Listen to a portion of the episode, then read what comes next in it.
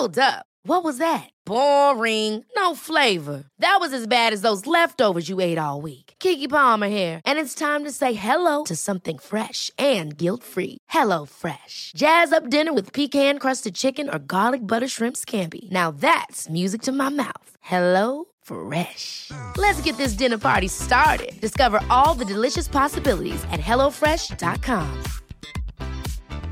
Hey, it's Ryan Reynolds, and I'm here with Keith, co star of my upcoming film, If, only in theaters, May 17th. Do you want to tell people the big news?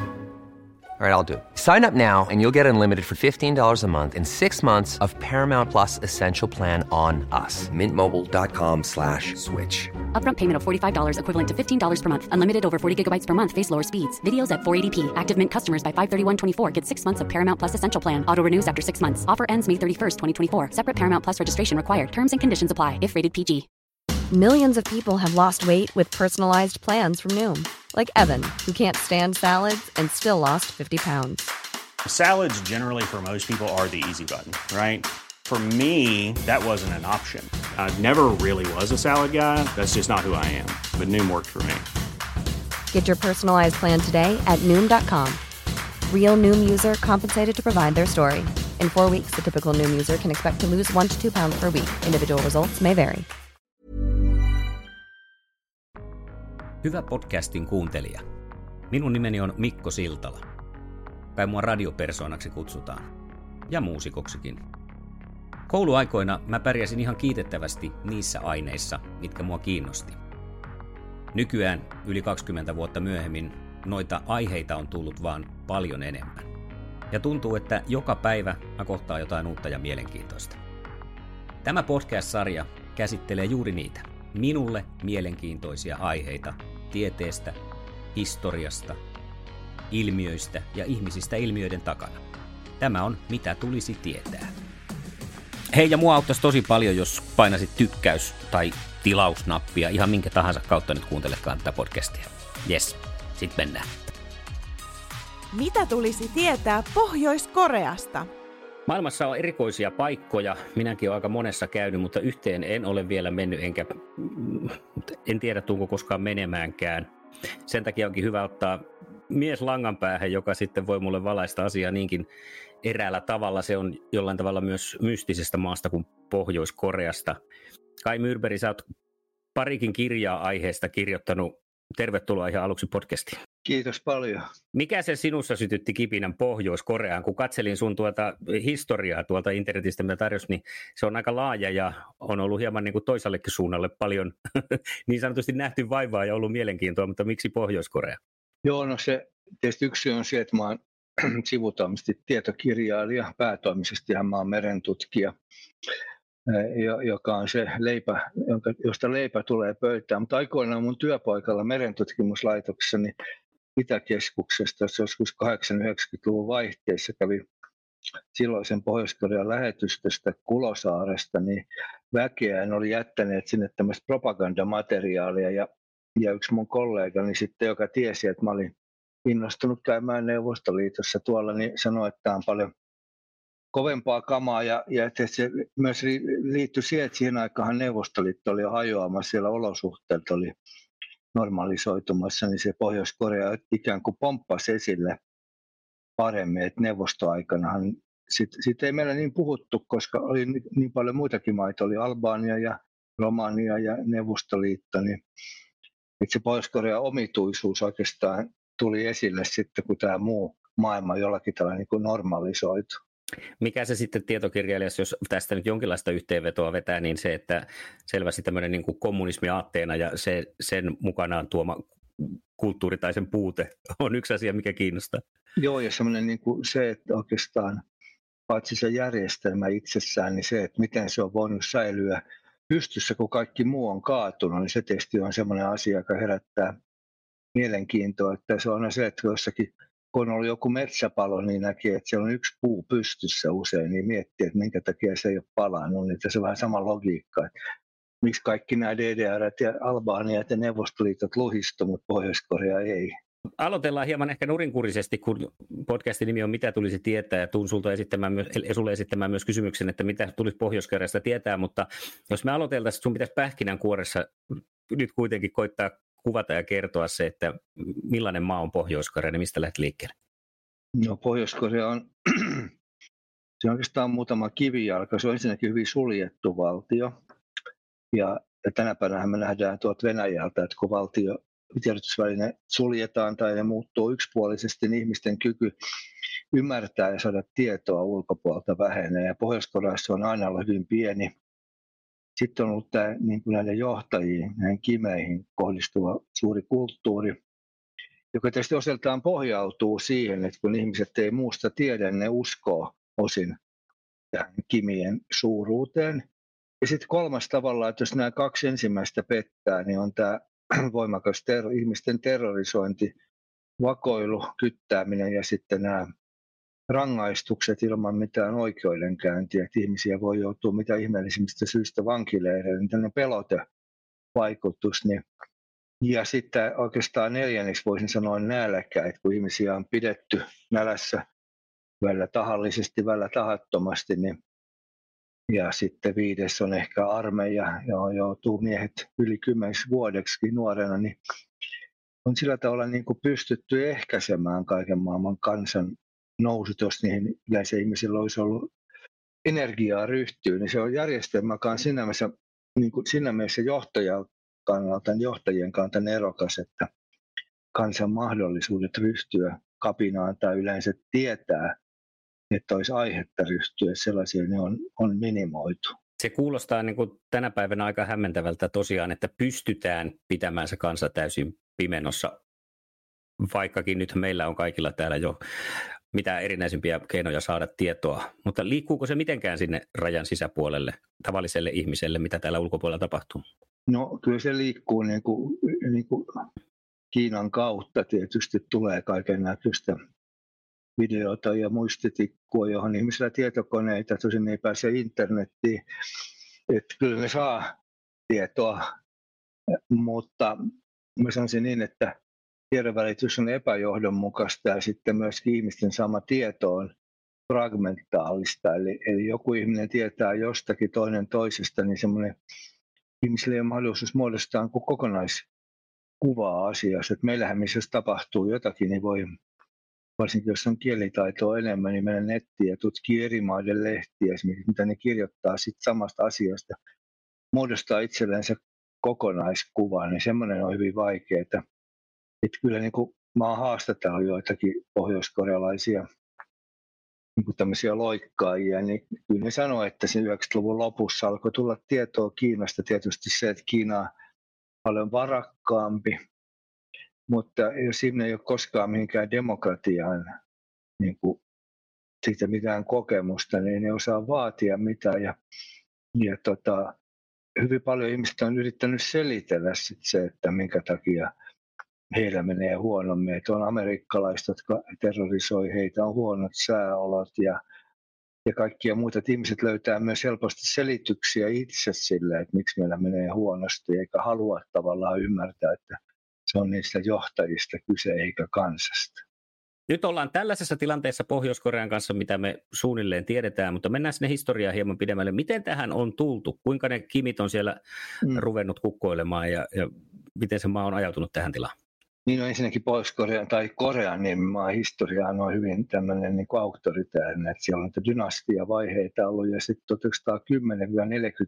1910-45 oli Japanin miehitys. Ja sitten kun toinen maailmasta loppui, niin tuli sinne vaihe olla varmaan niin kuin lähinnä strategista syistä Neuvostoliitto ja, ja Yhdysvallat koki välttämättömästi tämän Korean nimenmaan jakamisen. Ja, ja sinne sitten piti saada joku korealaisperäinen johtaja. Ja Neuvostoliiton puolelle eli Pohjois-Korean puolelle ja Kim Il-sung oli jo nuorena lähtenyt sissiksi taistelemaan japanilaisia vastaan. Siis Mantsuuria ja hän oli sitten olosuhteiden tullessa hankalaksi niin onnistunut pääsemään Neuvostoliiton puolelle, missä hän oli sanonut tämmöistä jalkaväen koulutusta, että hän oli jalkaväen kapteeni, että hän oli 41-45 Neuvostoliitossa, mutta hänen, hänen tota, joku tulkkinsa, hän ei aluksi saanut Venäjää, niin, niin sanoi, että Kim oli jostakin syystä 43-44 päässyt jo Moskovaan neuvottelemaan Stalinia mistä tuon Beria, Berian kanssa niin kuin siirtymisestä Pohjois-Koreaan. Ja sitten todella 45, kun, kun tämä Koreoiden jako sitten tapahtui, niin, niin sitten syyskuussa 45 niin Kim siirtyi Pohjois-Koreaan ja ihan niin kuin rivimiehenä, mutta hyvin nopeasti hän sai valtaa siellä itsellä ja ilmeisesti Neuvostoliiton joukkojen tuella. Ja sitten vuonna 1948 Neuvostoliiton joukot lähti pois, niin, niin Kim sitten tämmöisellä hajota ja hallitse menetelmällä niin vähitellen me pääsi yhä enemmän valtaa. Hän sai Stalinin suostumaan tähän Korean sotaan. Sehän tiedetään, että se ei mennyt kovin hyvin, mutta päätyi sitten loppujen lopuksi suurin piirtein raja samaan paikkaan, missä oli ennen sotaa. Mutta Kimi onnistui senkin kääntämään sit omaksi hyödykseen niin, että hän löysi syyllisiä tietysti jostakin muualta kuin itseltään. Ja, ja sitten se oli olemassa tämmöisiä erilaisia faktioita, että monenlaisia korealaisia, ne, jotka oli tullut Etelä-Koreasta, sit Kiinasta, Venäjältä tulleita ja paikallisia korealaisia, sitten Kimin tuoma tämä sissiryhmä, joka oli aluksi pienin näistä faktioista, jotka taisteli keskenään ja Kim onnistui nitistää vähitellen nämä vastustajansa. Ja sitten vuonna 1956, kun Nikita Rutsev aloitti Venäjällä tämän tai Neuvostoliitosta destalinisaation, eli halusi tuomitsi Stalinin terroria ja halusi normalisoida oloja, niin myös Pohjois-Koreassa oli oppositioita, joka yritti kukistaa elokuussa 1956 Kimin, mutta hän mestarillisesti onnistui sen sen välttämään ja päinvastoin aloitti sen jälkeen suuren terrorin 57-61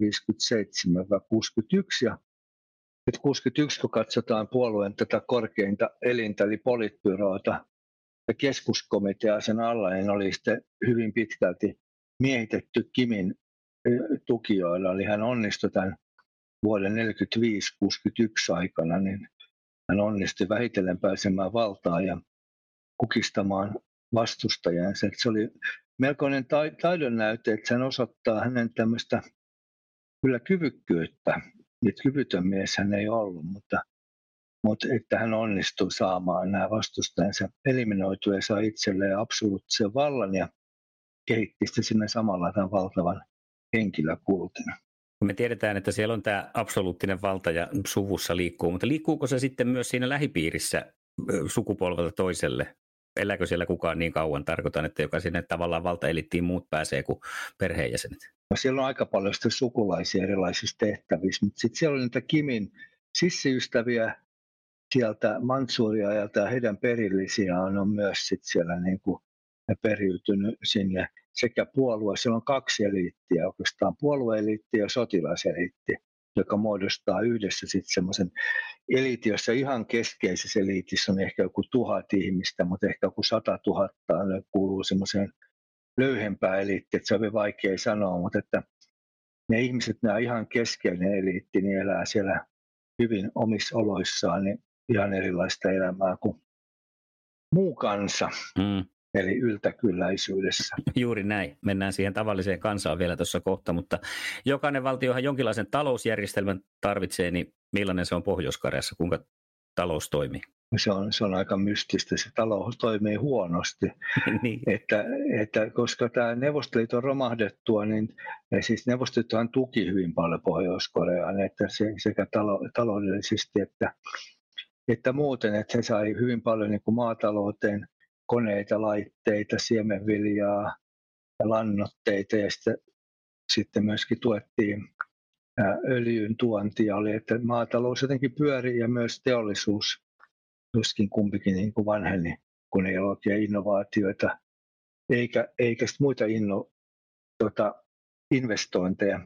Mutta sitten ja sitten siihen aikaan niin kuin ihmisillä oli tämmöinen ruoanjakelujärjestelmä, että he sai ruokaa tämmöisiä kuponkeja vastaan.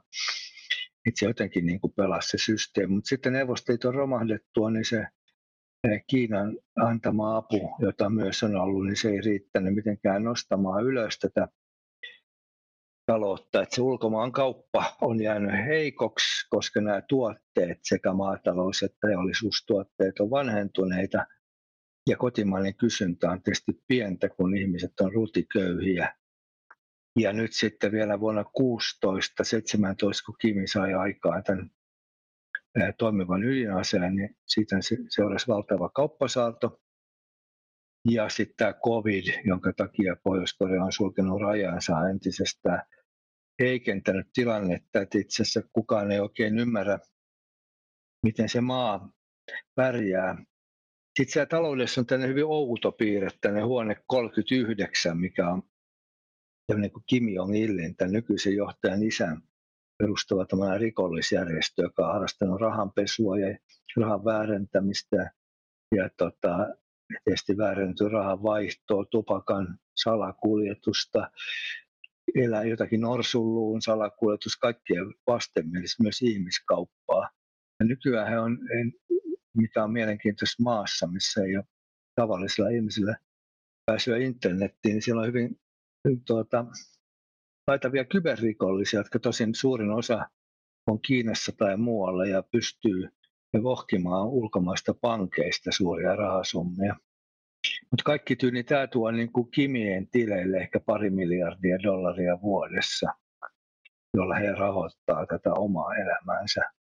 Mutta koko ajan niin kuin Kim Jong-un puhuu puheissaan siitä, että pitää kehittää teollisuutta ja lannoteteollisuutta ja, ja maatalouskoneiden rakentamista, mutta mitään ei oikein tapahdu, koska ei ole, ei ole investointeja ja järjestelmä on niin byrokraattinen, että ne oma ajattelu on kielletty. Että se on hyvin vaikea nähdä, että, että se systeemi muuttuisi siitä koskaan paljon paremmaksi.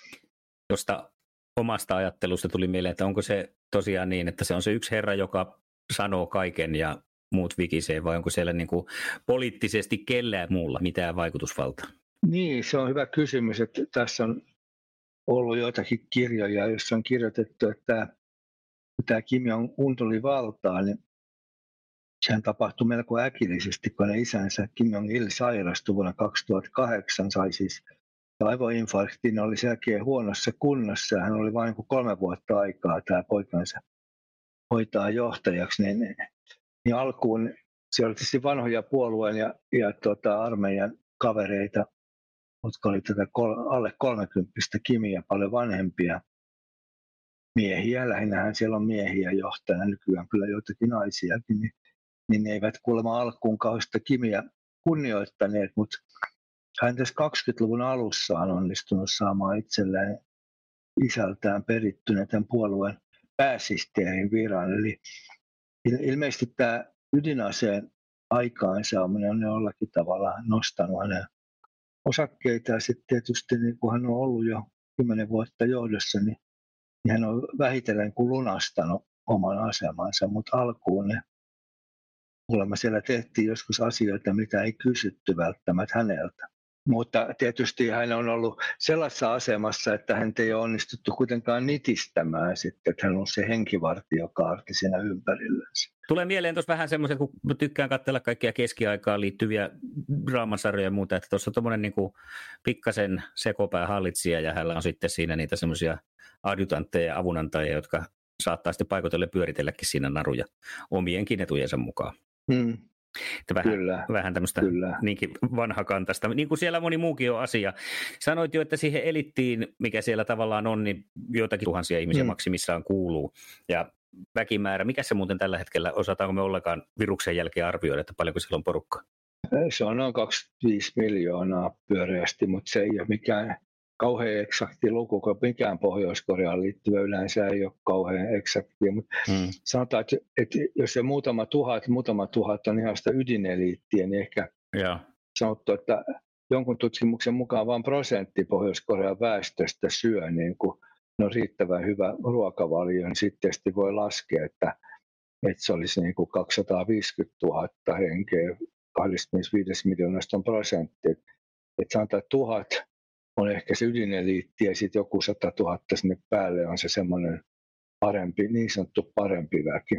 Ja jostain tuolta maailmalta, kun on itse katsellut ohjelmia, podcasteja ja muuta, niin se, ne, tavallinen ihminen siellä saattaa elää kyllä niin kuin todella kurissa oloissa, että ne on jopa sellaisia asioita, mistä ei välttämättä ehkä edes tässäkään kannata alkaa puhumaan, että siellä syödään jopa toisia. Joo, siinä oli semmoinen mielenkiintoinen vaihe, että silloin kun Neuvostoliiton aikana tämä ruoanjakelujärjestelmä, niin ihmiset jotenkin passivoitu siihen, kun on paljon muitakin ongelmia, niin että sitä ruokaa kuitenkin sai niukalti.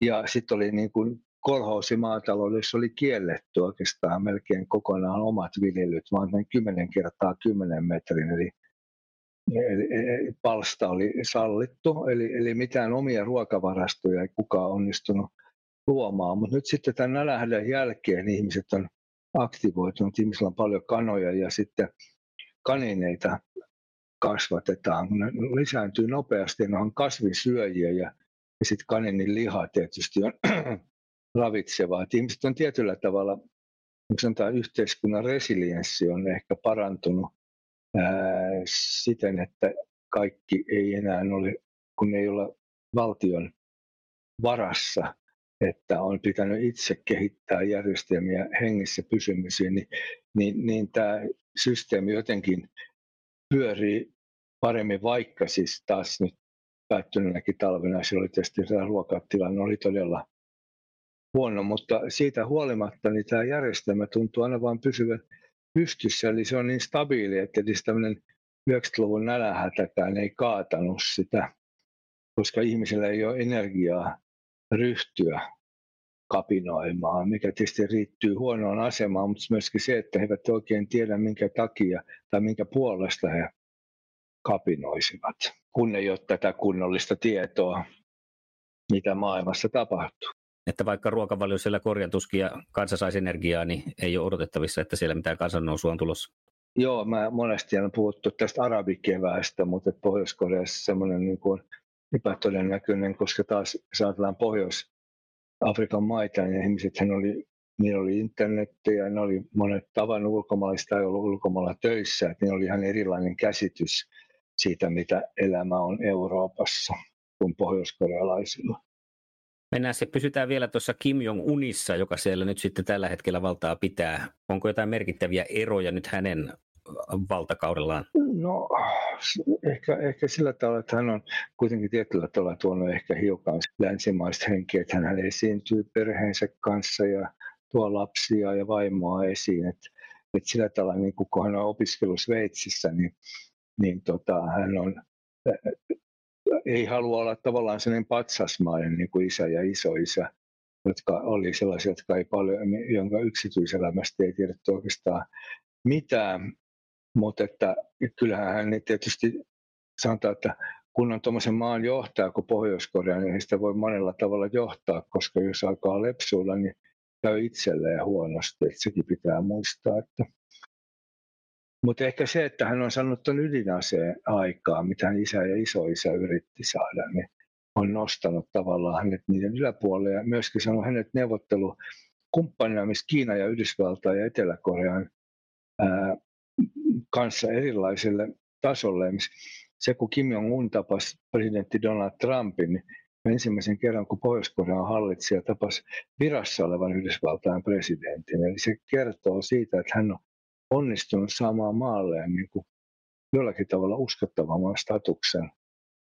Ja se ei tarkoita sitä, että se olisi hyväksyttävä tai muu, mutta se on sillä tavalla, heidän on suhtauduttava niin kuin sillä tavalla vakavasti, että se on ydinase valtio, eikä vaan se, että sillä on tämmöisiä outoja tyyppejä, jotka terrorisoi omia ihmisiä.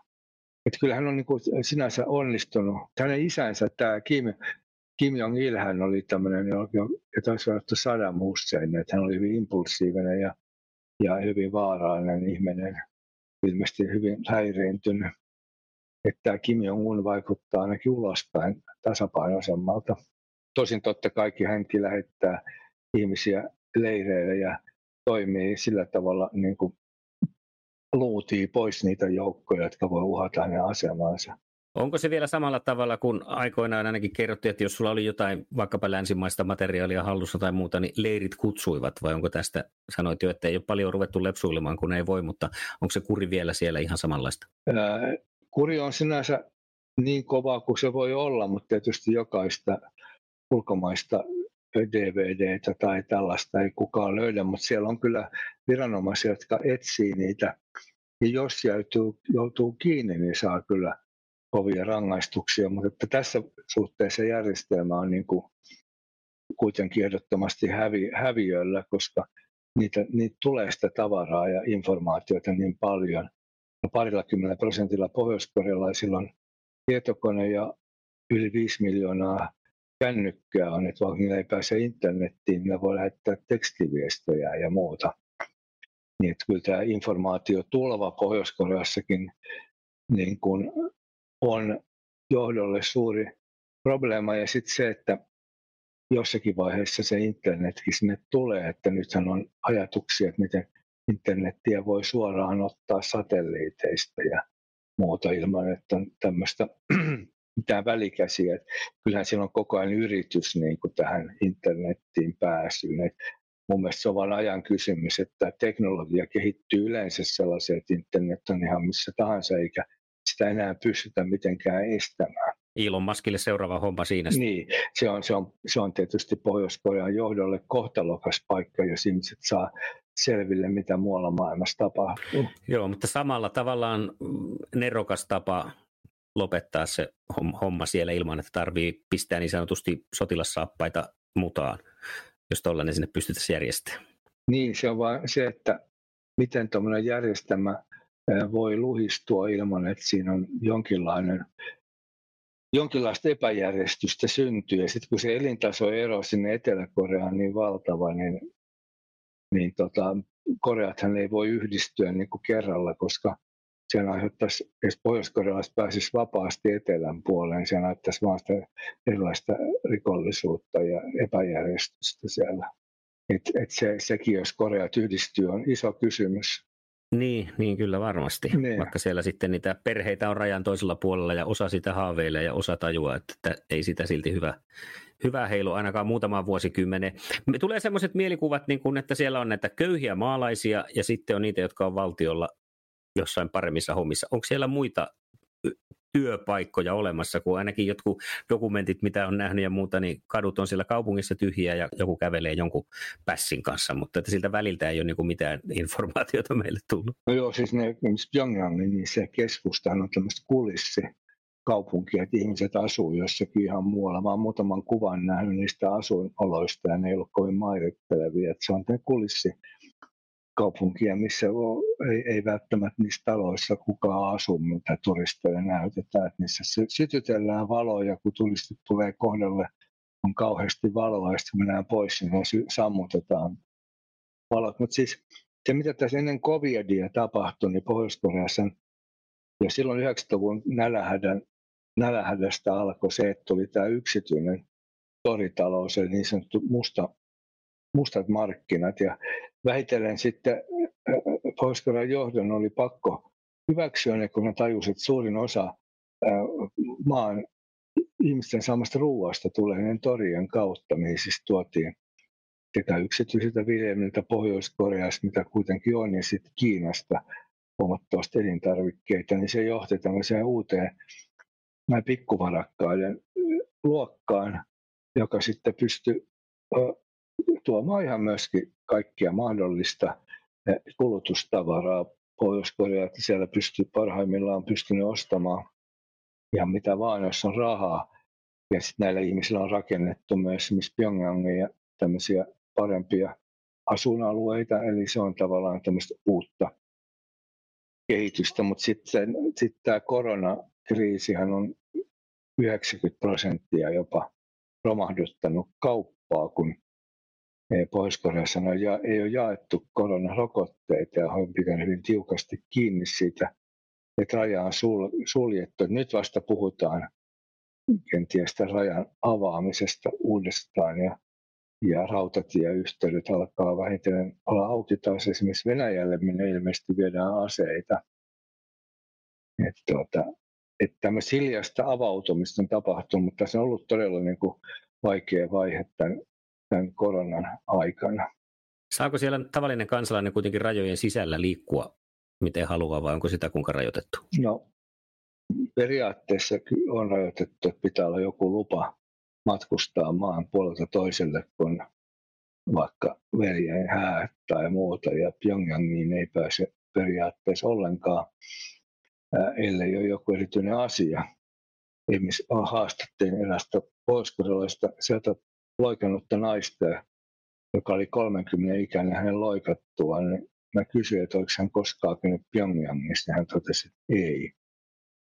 Että tota, mutta siis lahjomalla tietysti onnistuu saamaan lupia matkustamiseen, mutta että en luule, että Pyongyangiin pääseminen on edelleen se on isomman työn takana, ilman että on joku virallinen syy siihen.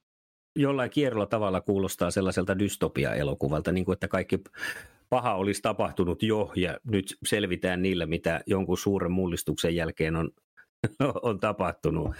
Ihan kuin olisi zombiapokalypsi käynnissä tai meteori iskeytynyt ja sitten siellä koitetaan pärjätä niillä, mitä on jäljellä. No kyllä se, silloin kun itse kävi siellä, tuli mieleen kyllä Orwellin kirja 1984 vahvasti dystooppinen yhteiskunta, missä kaikki tarkkailee kaikki. Pohjois-Koreassa on 300 000 tarkkailijaa, eli kaikkialla, missä turistitkin liikkuu, niin on semmoisia hippareita, mistä näkee heti, mikä niiden tehtävä on. Että, se on sillä tavalla niin kuin hyvin paranoinen yhteiskunta, että jos joku turistikin nyt hiippailee kaupungilla, niin mitä ihmettä oletetaan, että hän saisi siellä aikaa. Että ei tunne ketään, osaa kieliä, kukaan halua siitä ryhmästäkään varmaan oikeastaan karata, koska ei siitäkään mitään iloa lähteä sinne kaupungille pyörimään yksin. Että että se on vaan tämmöistä perusparanoijaa, että kaikki on meitä vastaan. Rajoituksia ja rajoitteita nyt kansalla, mutta osataanko me sanoa yhtään, että onko siellä yhtään minkälaisia ihmisoikeuksia olemassa? No tota, joo, se on tavattoman hyvä kysymys, että, että, tota, että tämmöinen kansainvälinen ihmisoikeusjärjestö tai juristijärjestö kuin International Bar Association, missä baari ei viittaa baariin, vaan kaltereihin, niin, niin se on tämmöinen järjestö, joka tekee jatkuvasti tämmöisiä selvityksiä eri maiden ihmisoikeuksista. Ja tämmöisessä demokratiaindeksissähän Pohjois-Korea on, on kaikkein viimeinen näissä tutkimuksissa siellä 167. Eli siellä ei ole ihmisoikeuksia ja sitten siellä oikeastaan niin kuin, perustuu hallinta tämmöiseen kymmeneen käskyyn, mitkä on annettu mitkä on muotoa, että kaikki tekee työtä Kimien puolesta ja kaikkien velvollisuus on kopioida Kimin työmenetelmiä ja Pohjois-Korea on maailman mahtavin valtio. Ja, ja sitten on hyvin tämmöistä, niin kuin, miten mä sanoisin, summan mutikkaa, jos joku ihminen jotenkin, jotakin on tehnyt, niin se voidaan aina tuomita sen perusteella, että se on jotenkin vahingoittanut Kimin asemaa ja sitten viedään leirille ja kidutetaan ja laitetaan nimi paperiin edes tämmöisiä näytösoikeudenkäyntejä ei ole. Et ihminen vaan napataan kadulta ja viedään leirille. Että ihmisoikeuksia oikeastaan pohjois ei ole lainkaan, eikä sananvapautta. Kaikki media esimerkiksi on pelkästään puolueen hallinnossa ja siellä on hyvin tarkkaa, mitä siellä kirjoitetaan. No onko mahdollista, että Pohjois-Koreassa on jonkinlaisia uskonnollisia yhteisöjä? Onko minkäänlaista jalasia uskonnoilla siellä? No siis,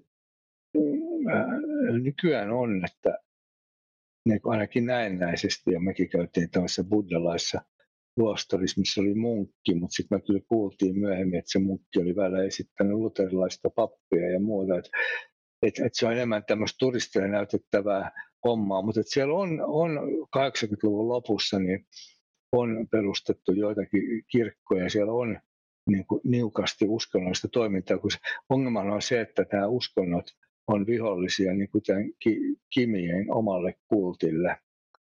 Samoin kuin taide on kokonaan esimerkiksi jo valjastettu näihin Kimien patsaisiin ja maalauksiin, niin uskonnot on sinänsä hankala juttu, koska ne on sotii tätä tavallaan viestä Kimien asemaa. Eli kyllä ne uskontojen harjoittaminen on minimaalista siellä, mutta ehkä just niin kuin ulkoisen kuvan parantamiseksi, niin siellä on tämmöisiä joitakin kirkkoja sitten olemassa, missä ihmiset saattaa ehkä harjoittaa jossakin rajoitetussa määrin uskontoa.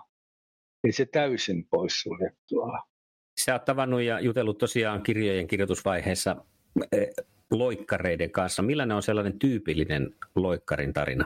Tyypillinen loikkari on sellainen, joka elämä on siellä aika usein naisihminen ja, ja sitten sellainen, että että tota, olosuhteet silloin 90-luvun lopussa kävi hyvin hankalaksi. Ihmiset kerta kaikkiaan päätti, että, että ne ei pysty elämään enää Pohjois-Koreassa ja, ja sitten lähti Kiinaan ja siellä sitten vaihtelevalla menestyksellä on päässyt sitten pitkän päälle niin jotakin kautta siirtymään Etelä-Koreaan, mutta monen matka on loppunut sinne Kiinaan täytyy takaisin. Pohjois-Korea on joutunut leirille ja sitten jotkut on joutunut ihmiskaupan uhreiksi naiset on myyty miehi, miehille sit vaimoiksi Kiinan maaseudulla ja se on ollut sitten aika kamalaa elämää. Jotkut loikkarit on todennut, että olisi ollut parempi pysyä Pohjois-Koreassa kuin joutua toisen ikeen alle sitten. Mutta viime vuosinahan tämä loikkaaminen on vähentynyt, koska tämä Kim Jong-un on niin kuin lisännyt kaikkea elektronista valvontaa ja muuta, ja Kiinan puolella on myöskin pystytty aitoja, koska jotkut nämä pohjois loikkarit on terrorisoinut kiinalaisia kyliä sitten.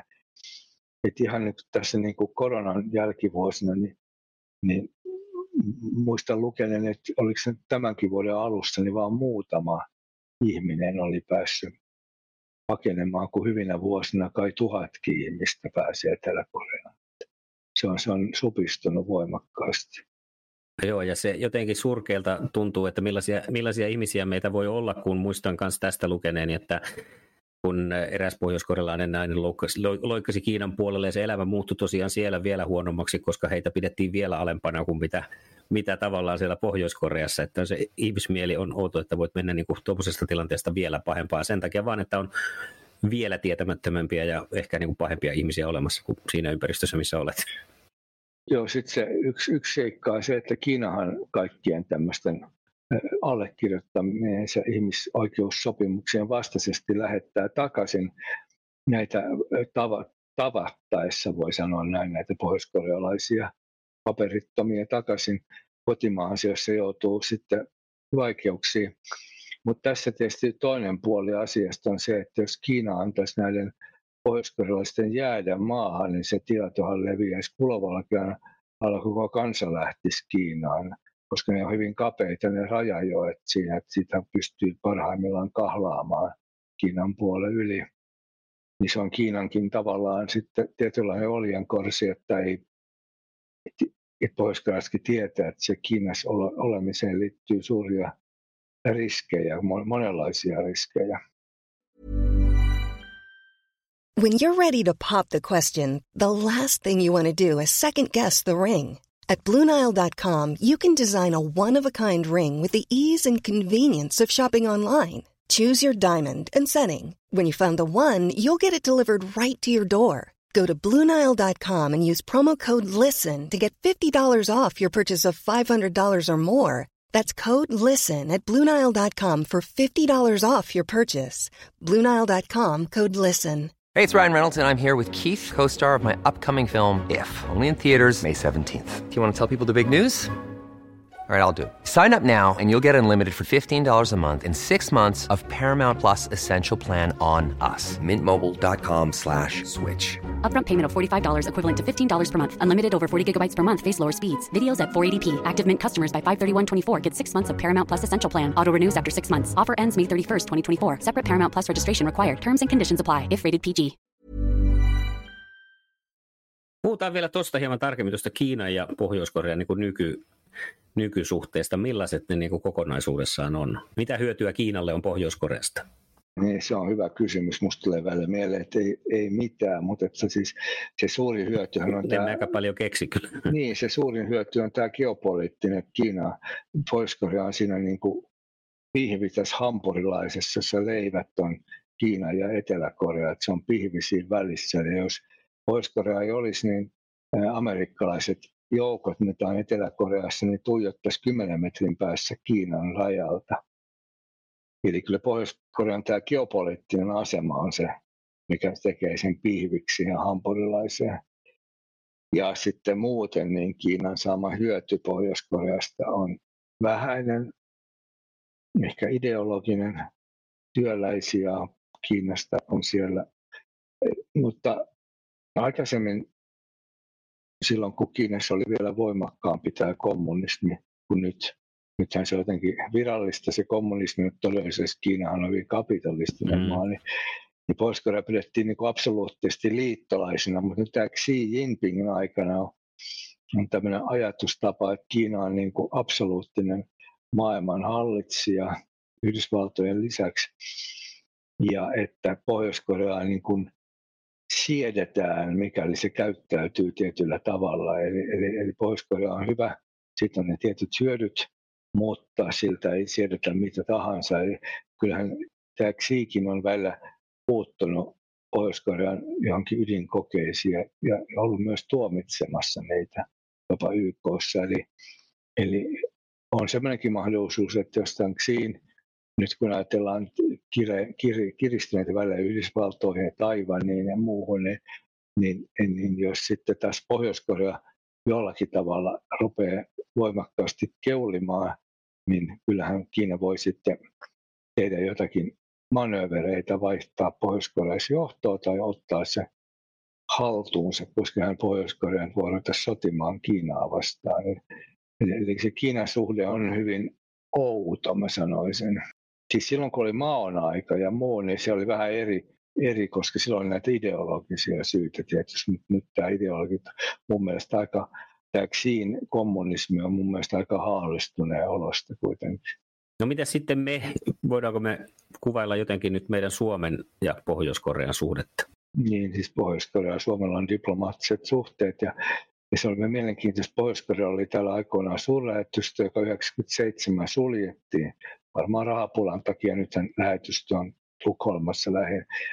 Mutta Suomi ei koskaan perustanut vastaavasti lähetystöä pohjois mikä on aika harvinaista. Yleensä tässä on tämmöinen pariteetti, että jos joku perustaa jonnekin, niin kuin Yhdysvallat perusti nyt Kubaan lähetystö, niin mun tietääkseni Kuballa on lähetystö Yhdysvalloissa. Ja, ja tota, meillä oli vain tämmöinen pohjois kaupallinen edustusto aikoinaan, johon oli hyvin vaikea sillä henkilökuntaa. Ja, ja sitten jossakin vaiheessa Kiinan ja nykyään mun mielestä Etelä-Korean Suomen suurlähettiläs niin hänen niin kuin piirinsä kuuluu sitten myös Pohjois-Korea. Eli meillä on sitä kautta niin kuin ikään kuin Pohjois-Korean suurlähettäjä, joka ainakin joskus joutuu käymään Pohjois-Koreassa viedäkseen valtuuskirja, mikä onkin mielenkiintoinen, se ojennetaan presidentille, mutta kun presidentti on ikuinen presidentti Kim Il-sung on kuollut, niin ojennetaan hänen maanpäälliselle sijaiselle, joka on ainakin aikaisemmin oli tämän niin kuin parlamentin puhemies.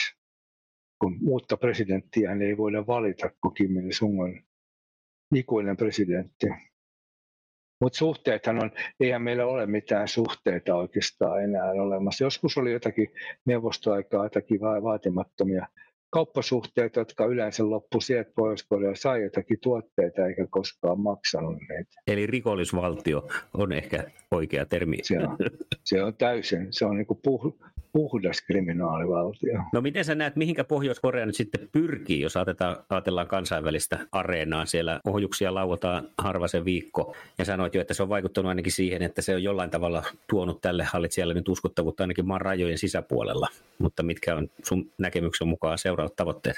Kyllä kai se, tai siis Kimhän saa sillä tavalla maan sisällä huomattavaa kredittiä, koska hän onnistuu sen asian markkinoimaan niin, että Yhdysvallat ja Etelä-Korea koko ajan yrittää heitä niin kuin vainota ja hän sankarillisesti puolustautuu maansa edun nimessä. Mutta jos ajatellaan se todellista ulkopolitiikkaa, niin kyllä kai se ydinasepelote on sellainen, että, että Kim yrittää pitkällä aikavälillä niin kuin jatku, saada jatku, jatkumaan sellaisen ajatuksen, että tänne ei kerta kaikkiaan niin kuin voi hyökätä, että muuten käy huonosti, että että se kynnys Pohjois-Koreaan hyökkäämiseen olisi mahdollisimman korkea ulkovalloilla, koska ne tietää, että jos ne hyökätään, niin siellä puhutaan näistä ydinaseista, unohdetaan se, että Pohjois-Korealla on toistakymmentä tuhatta tykkiä lähellä siellä rajalla voisi ampua Soulin ihan mäsäksi, jos, jos sikseen tulee, niin, niin pohjois on ihan oikeasti tänne vahva asepelota ihan ilman ydinasettakin. Niin, ja jotenkin kun ajattelee, että monesti tällaisessa tilanteessa niin on sellainen, että halutaan jotain, että avat, avatkaa meidän rajat, aloittakaa meidän kanssa kaupankäynti tai jotain muuta, että me tarvitaan tänne nyt, mutta kun he ei halua sinne, ei ketään eikä mitään. Niin, siis mä en tiedä, pohjois saattaisi haluta kelle kauppaa, mutta silloin tämä 2016-2017 niin YK asetti nämä kauppasaaron heille. Eli kyllähän sitä ennen oli esimerkiksi Etelä-Korean kanssa Kesongin yhteisteollisuusalue. josta pohjois nettos rahaa ja muutakin. Ja, ja, ja jos nyt joku pohjois tuotteita halusi ostaa, niin sitä ennen niitä pystyi viemään kuin meren eläviä ja jotakin muuta, esimerkiksi mineraaleja ja kivihiiltä, mitä heillä on. Mutta se kaupankäynti loppui näihin lännen pakotteisiin. Et kyllähän pohjois varmaan myös mitä hyvänsä, jos saisi. Mutta ongelma on se, että se tuotekehittely on jäänyt vuosikymmenten varjossa niin heikoksi. Etelä-Korean kansantalous oli, oli huonompi kuin Pohjois-Korean vielä 70-luvun alussa, jälkeen tämä rakettimainen nousu alkoi, koska Pohjois-Korea oli teollistuneempi silloin 40-luvulla vielä, koska Japani oli kehittänyt sitä osaa, joka aika vuoristoista aluetta osia. Etelä-Korea oli taas tämmöinen tyypinen agraarivaltio. Et sitten kun Koreat irtaantui toisistaan, niin Etelä-Koreassa oli ensiksi sähköpula, koska suurin osa sähkön tuotannosta oli Pohjois-Koreassa, siis vesivoiman avulla tuotettiin. Mutta sitten Kim Il-sung antoi näiden systeemejä rappeutua, kun Neuvostoliitosta tuli niin paljon apua. Että sitten kun tämä Neuvostoliiton apu loppui, niin ei ollutkaan enää kunnollista energiantuotantoa, kun taas Pohjois-Korea jo 60-luvulla laittoi suhteessa kuntoon Japanin ja Yhdysvaltojen kanssa, jotka molemmat tukivat voimakkaasti alkuun Etelä-Korea, että sen talous sitten lähti 70-luvun lopussa rakettimaiseen nousu. Ja loppuhan on tiedossa, että, Pohjois- että Etelä-Korea on nykyään maailman yksi rikkaimpia valtioita, kun taas Pohjois-Korea on yksi maailman köyhimpiä. Niin, siinä on varmaan yksi maailman niin kuin jyrkin, tai, tar- tai varmasti onkin maailman jyrkin tuollainen niin raja niin. kahden valtion välissä on, on ilman muuta jopa 40-kertainen elintasoero. No, kuinka isona uhkana sä näet maailman turvallisuudelle, että tuommoinen Pohjois-Korea tuossa on? No siis mä sanoisin niin, että se Kim ei ryhdy mihinkään suurin offensiiveihin noin niin kuin heittämällä, koska hän tietää, että se rangaistus, mikä tulisi Amerikan taholta, niin olisi murskaava Pohjois-Korea tuhottaa sen jälkeen. Mutta sitten taas se, että jos Pohjois-Korea syystä tai toista joutuu valtiona johonkin uhan alle tai sinne kohdistaa joku hyökkäys, niin nyt tämmöisellä hädän hetkellä niin ei ole sanottu, etteikö Pohjois-Korea voisi niin kuin viimeisenä kiusanaan lähettää jonkun ydinohduksen tai ampua sinne Etelä-Koreaan tykistölle. Että semmoisessa niin ääritilanteessa niin Pohjois-Korea on hyvin vaarallinen, koska jos se joutuu semmoisen tilanteeseen tavallaan, että sillä ei ole mitään pidäkkeitä, että, että tota, se tietää, että loppu on tulossa syystä tai toisesta, niin silloin, mutta kyllähän se Kimki tietää, eihän se hullu ole, niin se tietää, että ei sen kantan, tai että se ei voi lähettää oikeasti jotakin ohjusta jonnekin Yhdysvaltoihin tai Etelä-Koreaan, koska siis se on välitön se vasta reaktio. Tosin nyt on esitetty sellaista teoriaa, että tämä maailmantilanteessa esimerkiksi Yhdysvalloissa ajaudutaan jonkinlaiseen diktatuuriin, jos Trumpista tulee kolmannen kerran presidentti ja julistautuu ikuiseksi presidentiksi, josta on puhuttu, että se on hänen tavoitteensa. Jos sitten tavallaan Pohjois-Korea tekisi vähän samaa kuin, kuin aikoinaan vuonna 2014 Putin teki, että hän hyökkäsi Itä-Ukrainaa ja miehitti sen niin ja nähtiin, että maailmahan ei silloin reagoinut siinä oikeastaan vielä paljon mitään. Että on puhuttu, että mitä jos Kim ihan oman kansansa edessä näyttääkseen voimaa, niin miehittäisi Etelä-Koreasta kuin pienen alueen. Lähtisikö maailma valtiot todella sotaan pohjois vastaan vai tyytyisikö ne siihen, että nyt joku alue meni ihan niin kuin että Venäjänkin piti hyökätä koko Ukrainaan, jotta tämä kansainvälinen yhteisö heräsi, että hei hei, että Itä-Ukrainasta hän vuosikausi, jo se oli sissisota, niin hän se ylittänyt uutiskynnystä pitkää aikaa, vaikka koko joka päivä ammotti.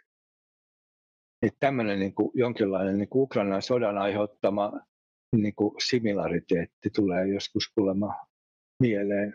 No olisiko tuossa uhkakuvassa se kuitenkin sillä tavalla, että myös Kiina olisi tässä koalition puolella tätä Pohjois-Koreaa vastaan?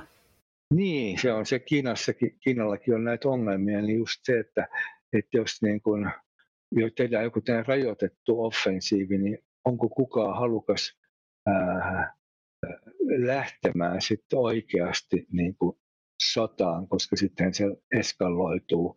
Jos joku sitten hyökkää Pohjois-Koreaan, niin tietää, että kyllä sieltä tulee rautaa takaisin ihan varmasti. Et tässä on niin kuin sellaisia, että Kimki joutuu niin kuin harkitsemaan, että mikä on hänelle edullista ja, ja mikä on sellainen riskihallinnan kannalta turvallista. Ne isänsään aikoinaan ampu Etelä-Korean puolelle saarelle muutama ohjukset. Siellä kuoli muutama ihminen ja Pohjois-Korea anteeksi, Etelä-Korea ampui muutaman ohjuksen takaisin. Tämä siis tapahtui Etelä-Korea ja Yhdysvaltain sotaharjoitusten aikana. Ja sitten tuossa 2010-luvun alussa niin Pohjois-Korea upotti jonkun amerikkalaisen ohjuslaivan muistaakseni.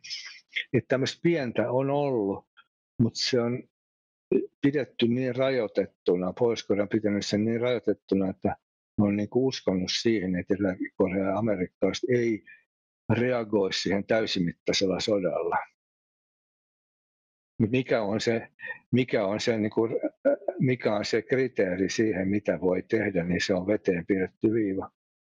Kyllä. Tuosta juuri, että mitä voi tehdä, niin onko meidän nyt sitten täällä vaan hyvempiosasten, jotka haluaisi maailmaa parantaa, niin hyväksyttävä se, että me ei nyt tälle asialle näin niin kuin pieni ihminen täällä, niin me ei pystytä niin pohjoiskorlaisten asemaa millään tavalla parantaa.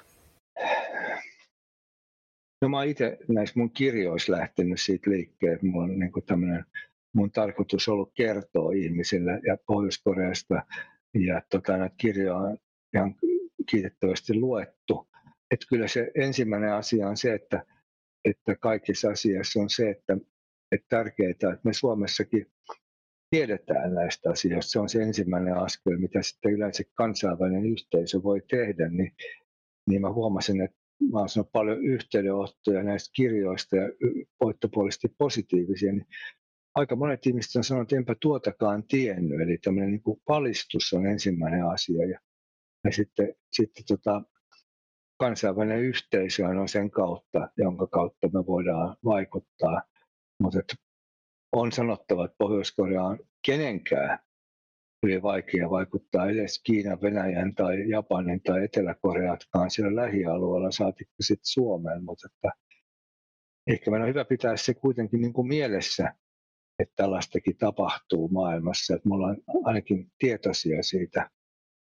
Ja niin kuin me halutaan olla tietoisia siitä, mitä tapahtuu tällä hetkellä Venäjällä, vaikka emme voida sinnekään No, me tietysti lähetetään aseapua Ukrainalle, mutta että me ei oikein voida kenellekään lähettää aseapua Pohjois-Koreaa vastaan, koska Etelä-Korea on hyvin aseistettu maa ja sen on amerikkalaiset ja hyötyä lähettää sinne aseita. Ja avustusjärjestöthän on pyrkinyt suomalaisetkin yksittäiset ihmiset ja kansainvälisten järjestöjen kautta niin YK ja muiden avustusjärjestöjen punaisen ristin kautta toimimaan – Pohjois-Koreassa, mutta se on tehty aina hyvin vaikeaksi, koska sitä ruokaa ei saa eikä muuta apua oikeastaan koskaan viedä perille asti, vaan se pitää jättää viranomaisille, jolloin jää epäselväksi, että mihin se ruoka sitten loppujen lopuksi päättyy. No varmaan meillä aika hyvä veikkaus siitä on.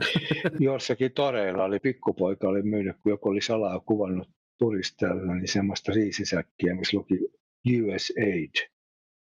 Että sinne se oli päätynyt sitten mutta vähän meillä on tehtävää, mutta tietysti mitä enemmän me tiedetään, niin ainakin mä, mun kontribuutio on ollut tämä tiedon lisääminen Pohjois-Koreasta Suomessa. Ja ihmiset on, on lainannut ja ostanut, varsinkin Pohjois-Koreassa vain porsaat ovat onnellisia kirjoja, niin aika, aika hanakasti. Et se on ollut tietysti siitä hyvin iloinen aina kirjailija, että kirjoja luetaan ja kommentoidaan. Ja, ja tota, se on niin kuin, sen, sen minkä takia niitä kirjoja tehdään tietysti.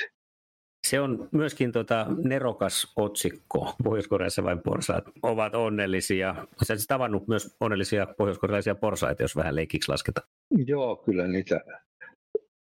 Mä kyllä käytiin kolhoisissa, mutta siellä se oli ilmeisesti tämmöinen vähän tämmöinen niin sanotusti äh, hatusta vedetty paikka, koska siellä ei ollut mitään eläimiä eikä koneita eikä peltojakaan, mutta että näytettiin meille asukkaita kuitenkin. Järjestettiinkö sulle muuten siellä minkälaista paraatia? Tiedän, että toinen kirjas, viimeinen paraati Pyongyangissa, on nimeltään, mutta siis aika usein näissä, kun joku pienempikin kuvausryhmä menee tekemään jotain pientä dokumenttia, niin kummasti siellä sattuu aina joku iso paraati olemaan siellä Pyongyangissa just silloin. Siellä ei ollut, mutta esimerkiksi me käytiin tämän Juchaatteen tornille, niin siellä kävi justiinsa hyvin suuri määrä opiskelijoita tuli sinne paikan päälle. Että kyllä täällä tämmöistä, niitä statisteja oli joka paikassa, jotka näytteli tiettyä tarkkaan harkittua roolia. Ta- tavoitteenahan on se, että Pohjois-Koreasta annetaan mahdollis- ulkomaalaisille ihmisille mahdollisimman hyvä kuva. Ja sen julkisen kuvan kiillottamiseen tehtiin paljon työtä, mutta se työ meni siinä mielessä vähän hukkaan, että se oli hiukan läpinäkyvää tämä show. Että se ei mennyt meihin ihan läpi. Ja sitten me saatiin matkustaa junalla niin Pohjois-Korean läpi, niin me nähtiin minkälaista se maaseutu on. Sen jälkeen ei oikein mitkien palatsien näyttämiset paljon tehoa, kun on nähnyt, miten härät ja aasit on siellä ja hevoset vetää vankkureita ja ihmisillä on paljon polkupyöriä, mutta ne ei aja polkupyörillä, koska ne käyttää niitä vain erilaisten taakkojen kantamiseen. Ihmisillä on valtavia taakkoja. Taluttaa polkupyöriä paikasta toiseen, kun ei ole yksityisautoja eikä, eikä maaseudulla ainakaan näkynyt mitään julkista liikennettä myöskään. Et se on hyvin, hyvin karu elämä. Yli, yli puolella ihmisistä ei ole sähköä lainkaan esimerkiksi. Erässä dokumentissa esiteltiin tätä jotakin uutta sairaalarakennusta Pyongyangissa ja kuinka sattukaa, kun he pääsi erään lääkärin mukana sitten huoneeseen, niin siellä oli potilas, joka puhui täyttä englantia sattui olemaan siellä just potilaana. Että tässä just dokumentissa naureskeltiin, että on kyllä kävi uskomaton tuuri, että hän sattui just olemaan englantia puhuva Joo, se on sattumaa. potilas. Mutta mut, mut aika voi sanoa niin, että kyllä se niin sen verran hyvin suljettu systeemi, että meidänkin oppaalle, joka oli eräs opas, joka oli tämän naishenkilö, joka osasi hyvin englantia, niin mä sanoin sitten hänelle, että Kim Jong-un on opiskellut Sveitsissä, niin hän sanoi, että se on mahdotonta. Mutta sitten seuraavana päivänä hänen asenteensa oli enemmänkin mulle, että kerropa lisää. Aha. Hän oli jostakin sanonut selville, mutta hän oli ihan sokeerattu, koska siis opiskelu länsimaissa, niin se on vihamielinen teko. Tämmöisessä länsimaassa me opiskelemassa, että miksi hän ei opiskellut Kim Il-sung yliopistossa, joka kantaa hänen isoisänsä nimeä, että vähän tulee mieleen tämä tämä Sergei Lavrovin tytär, joka opiskelee Amerikassa Kolumbia yliopistossa. Minkä takia hän käy Jenkkilässä on viha, vihamielinen maa niin opiskelemassa siellä. Että vähän samanlaista touhua, että todellisuudessa tiedetään kuitenkin, missä ne parhaat opinahjot on. No mennään nyt siihen toiseen pähkinänkuoreen. Mitä tulisi Kai Myrberin tietää Pohjois-Koreasta meidän suomalaista? Tämmöinen summa summarum. Niin, se, sen yhteiskunnan sulkeutuneisuus, johtajakeskeisyys ja tämä niin kuin kansalaisten terrorisointi ja demokratian ihmisoikeuksien puute, hyvin alhainen elintaso ja semmoinen näköalattomuus omassa elämässä. Et meidän täytyisi tietyllä tavalla voi sanoa, että siellä pohjois käytyä, niin elämässä on kaksi vaihetta, että ennen ja jälkeen. Että kun on nähnyt sellaisen maan, niin ajattelee, että kuitenkin, vaikka meilläkin nyt tuntuu hallitusneuvotteluissa, että kaikki maan, maan asiat on huonosti, niin kuinka hyvin meillä asiat on, että että kun tuommoiseen maahan rinnastaa omaa elämäänsä, niin voi sanoa, että on todella lottovoitto syntyä Suomeen, jos verrataan sitä Pohjois-Koreaan. Että siis, että meille tämmöiset niin kuin jokapäiväiset demokraattiset oikeudet on itsestään selvä. Me voidaan vaaleissa tuolla taistella vaalikentillä.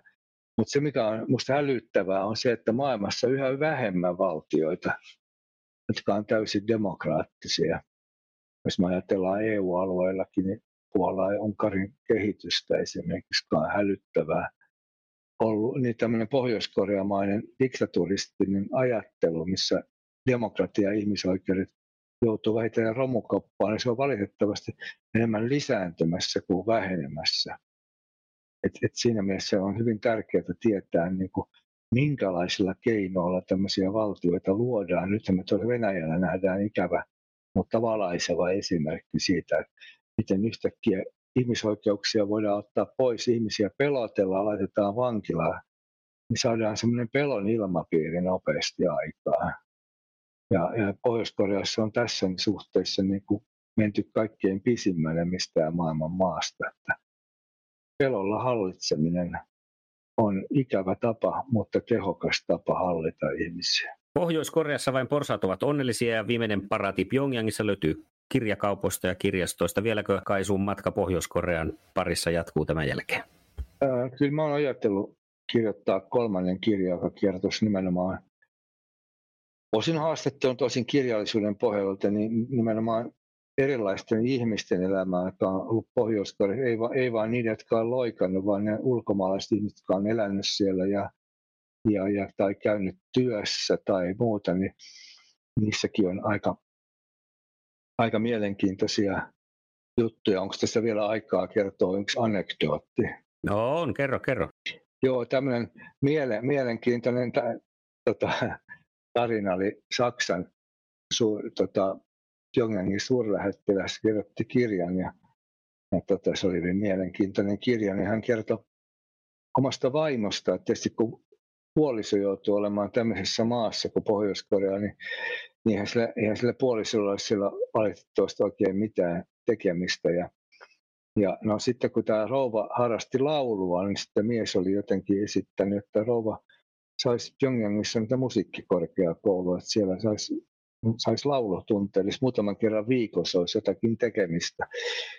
Ja ei, sitä, ei sit se luvan käsittelystä tullut niin kuin mitään. He oli jo unohtanut koko tämän asian. Ja sitten meni monta kuukautta, niin sitten yhtäkkiä ilmoitettiin, että joo, nyt tämä rouva tullaan hakemaan laulutunnille. Ja se oli opettaja sitten tietysti kaikkein paras naislaulaja, mikä oli palkattu siihen. Niin myöhemmin tämä suurlähettiläs sai tietää, että tämä asia oli viety siihen aikaan johtajana oli Kim Jong-il, niin Kim Jong-ilille asti, joka vasta, joka uskalsi päättää tällaisesta asiasta. Niin, että jos meilläkin presidentit päättäisi jonkun diplomaatin rouvan laulutuntien mahdollisuudesta, niin se osoittaa, että ma- maahan on ihan päätön. Eihän semmoinen maa voi toimia, jos johtajat mikromanageroi tällaisissa asioissa. Että ja me Suomessakin tiedetään johtajia, mitä aikoinaan on nähty, jotka on tarkastamaan, onko lyijykylät terotettu, mutta ei se nyt ole enää ehkä 2020-lukua. Että se vaan kuvastaa sitä, mitä järjetön se valtio, että, että kukaan muu kuin johtaja ei oikeastaan uskalla päättää mistään. Tämä on niin kuin semmoinen niin kuin huikea esimerkki siitä, että, että miten, miten se systeemi johtaa tavallaan kaiken hallinnon myöskin väärille urille. Että ei voi mitään mitään päätöksiä tehdä muuta kuin yksi ihminen. Kun monessa asiassa se mielikuva, mitä me tuolta medioista ja muualta saadaan, niin se saattaa olla vääristynyt, mutta ilmeisesti Pohjois-Korean kohdalla se meidän saama mielikuva niin pitää aika, aika lailla paikkansa. Kyllä, se pitää paikkansa. Tietysti pitää aina muistaa se, että pohjois ihmiset elää myös ihan pyrkii elämään tavallista elämää. Rakastutaan, perustetaan perheitä, pyritään matkustamaankin maan sisällä ja elämään niin kuin mahdollisimman normaalia elämää sen niin kuin niissä puitteissa, mitkä on. Että hän on tietysti itse tavallisia, normaaleita ihmisiä, jotka ovat vaan, niin kuin mä sanon, tämmöisen stalinismin uhreja, että he itse on syyttömiä siihen kohtaloon, se mikä heillä on, että, että, tota, että sen takia meidän täytyy suhtautua sympaattisesti näihin ihmisiin siellä ja ajatella sitä, että mitä me voidaan tehdä heidän hyväksi ja sitten myöskin miettiä sitä, että me ollaan todellakin täällä Suomessa kuitenkin eletään aika, aika lailla harvinaislaatuisen hy, hyvää elämää noin keskimäärin. Enkä, en halua tietenkään vähätellä ihmisiä, joilla on täällä ongelmia, mutta noin kuin keskimäärin me kuitenkin tullaan aika hyvin toimeen ainakin siellä ilmasta oma, omaa mielipiteemme tässä maassa, ilman että meitä joku haluttaa nytkin vankileirin portille sen takia tekään ei ole kaikkialla maailmassa itsestäänselvyys, että sillä tavalla pitää kunnioittaa vaalia demokratiaa, mikä meillä on täällä. Se on niin kuin tavallaan se, mitä mä oon oppinut tästä Pohjois-Korean asiasta. Mikään ei ole niin kuin itsestään selvää, että meidän pitää todella myöskin täällä vaalia sitä, että me ei ajauduta johonkin ääritilanteeseen. Kiitos Kai oikein paljon, että olit mukana ja mahtavaa Kiitos paljon. kevään jatkoa sulle ja tsemppiä uusiin haasteisiin sitten. Kiitos kutsusta samoin. Seuraa ja osallistu Facebookissa Mitä tulisi tietää podcast ja Instassa nimellä MTT Podi.